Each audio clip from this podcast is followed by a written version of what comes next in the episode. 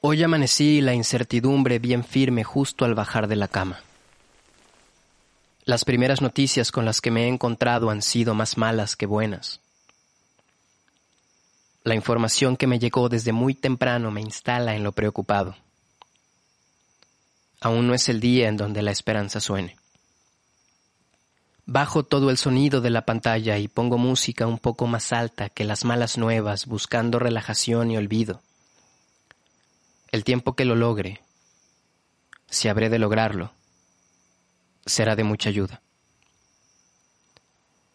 Ya en el balcón, que ahora es mi mejor espacio, busco en el cielo y nada y bajo la vista encontrando al balcón de enfrente con su habitante.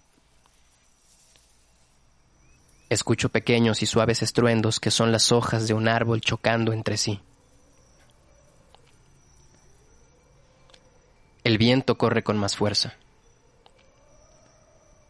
Abro la novelita que empecé un par de días atrás y me toca la página del secuestro del encargado de la coordinación de asuntos latinoamericanos en Europa. Noticia y acontecimiento viejísimos, pero a fin de cuentas noticia que en su momento era el deterioro de un sistema y con el andar de los párrafos me da la sensación del déjà vu. Y entonces yo pienso que esos momentos los había vivido ya antes el encierro, la novela, las hojas chocando y el día lleno de incertidumbre.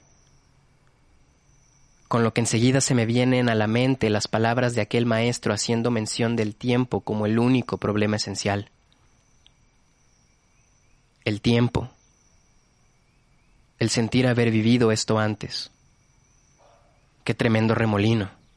Es decir, Sobreviví y ahora me tocaba lo peor, el otro destino posible. Todos en nuestras casas temerosos y tal vez hoy más que ayer, llenos de incertidumbre.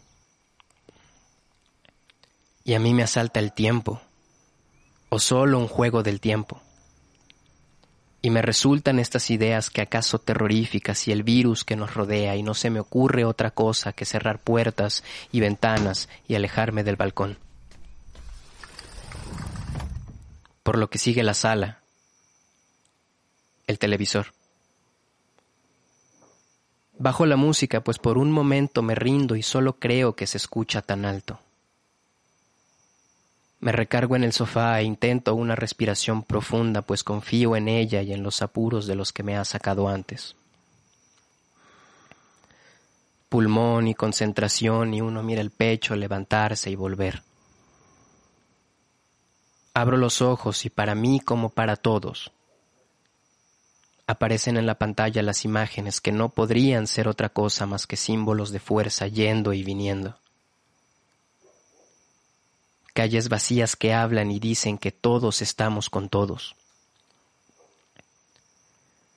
Hospitales enteros arriesgándose la vida no por otra cosa más que por la vida.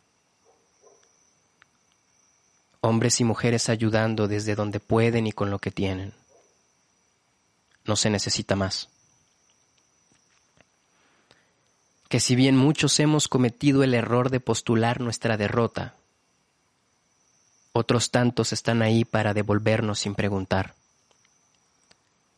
Porque no hay nada gigante ni microscópico que pueda alcanzar nuestro espíritu. Todo lo anterior más tranquilo, más devuelto. Abrí todo de nuevo. Me liberé de la casa y la liberé a ella de mí.